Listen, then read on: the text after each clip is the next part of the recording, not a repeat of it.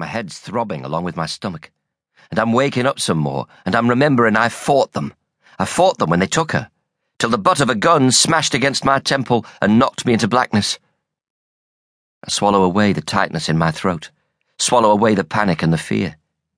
'Cause this is the end, ain't it? The end of it all. The mayor has me. The mayor has her. If you hurt her, I say, the punch still aching in my belly. Mister Collins stands in front of me, half in shadow.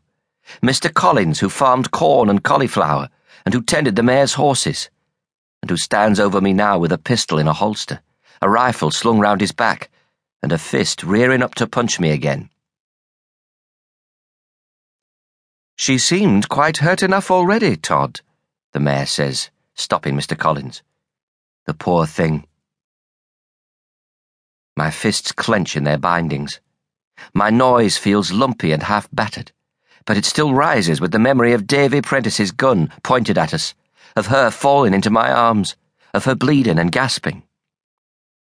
And then I make it go even redder, with the feel of my own fist landing on Davy Prentiss's face, of Davy Prentiss falling from his horse, his foot caught in the stirrup, dragged away like so much trash. "Well," the mayor says, "that explains the mysterious whereabouts of my son." And if I didn't know better, I'd say he sounded almost amused. But I notice the only way I can tell this is from the sound of his voice, a voice sharper and smarter than any old Prentisstown voice he might once have had, and that the nothing I heard coming from him when I ran into Haven is still a big nothing in whatever room this is, and it's matched by a big nothing from Mister Collins. They ain't got noise, neither of 'em. The only noise here is mine, bellowing like an injured calf. I twist my neck to find the mare, but it hurts too much to turn very far, and all I can tell is that I'm sitting in the single beam of dusty-coloured sunlight in the middle of a room so big I can barely make out the walls in the far distance. And then I do see a little table in the darkness, set back just far enough so I can't make out what's on it.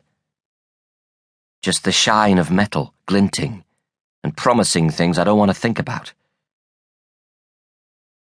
"He still thinks of me as mayor," his voice says, sounding light and amused again.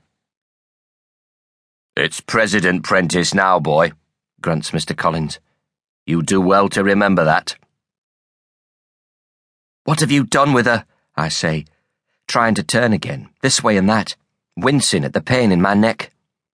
"If you touch her, I'll—" "You arrive in my town this very morning," interrupts the mayor, "with nothing in your possession, not even the shirt on your back, just a girl in your arms who has suffered a terrible accident."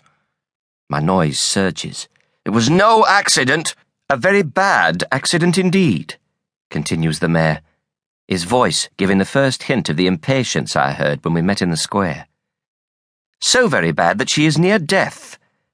And here is the boy who we have spent so much of our time and energy trying to find, the boy who has caused us so much trouble, offering himself up to us willingly, offering to do anything we wish if we just save the girl. And yet when we try to do just that— Is she all right? Is she safe?" The mayor stops, and Mister Collins steps forward and backhands me across the face. There's a long moment as the sting spreads across my cheek, and I sit there, panting. Then the mayor steps into the circle of light, right in front of me. He's still in his good clothes, crisp and clean as ever, as if there ain't a man underneath there at all, just a walking, talking block of ice. Even Mister Collins has sweat marks and dirt and the smell you'd expect, but not the mayor, no. The mayor makes you look like you're nothing but a mess that needs cleaning up.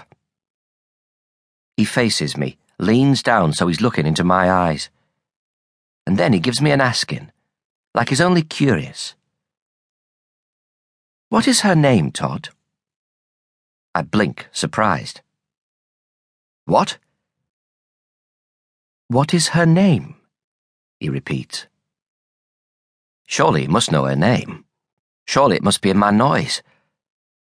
"You know her name," I say. "I want you to tell me." I look from him to Mister Collins.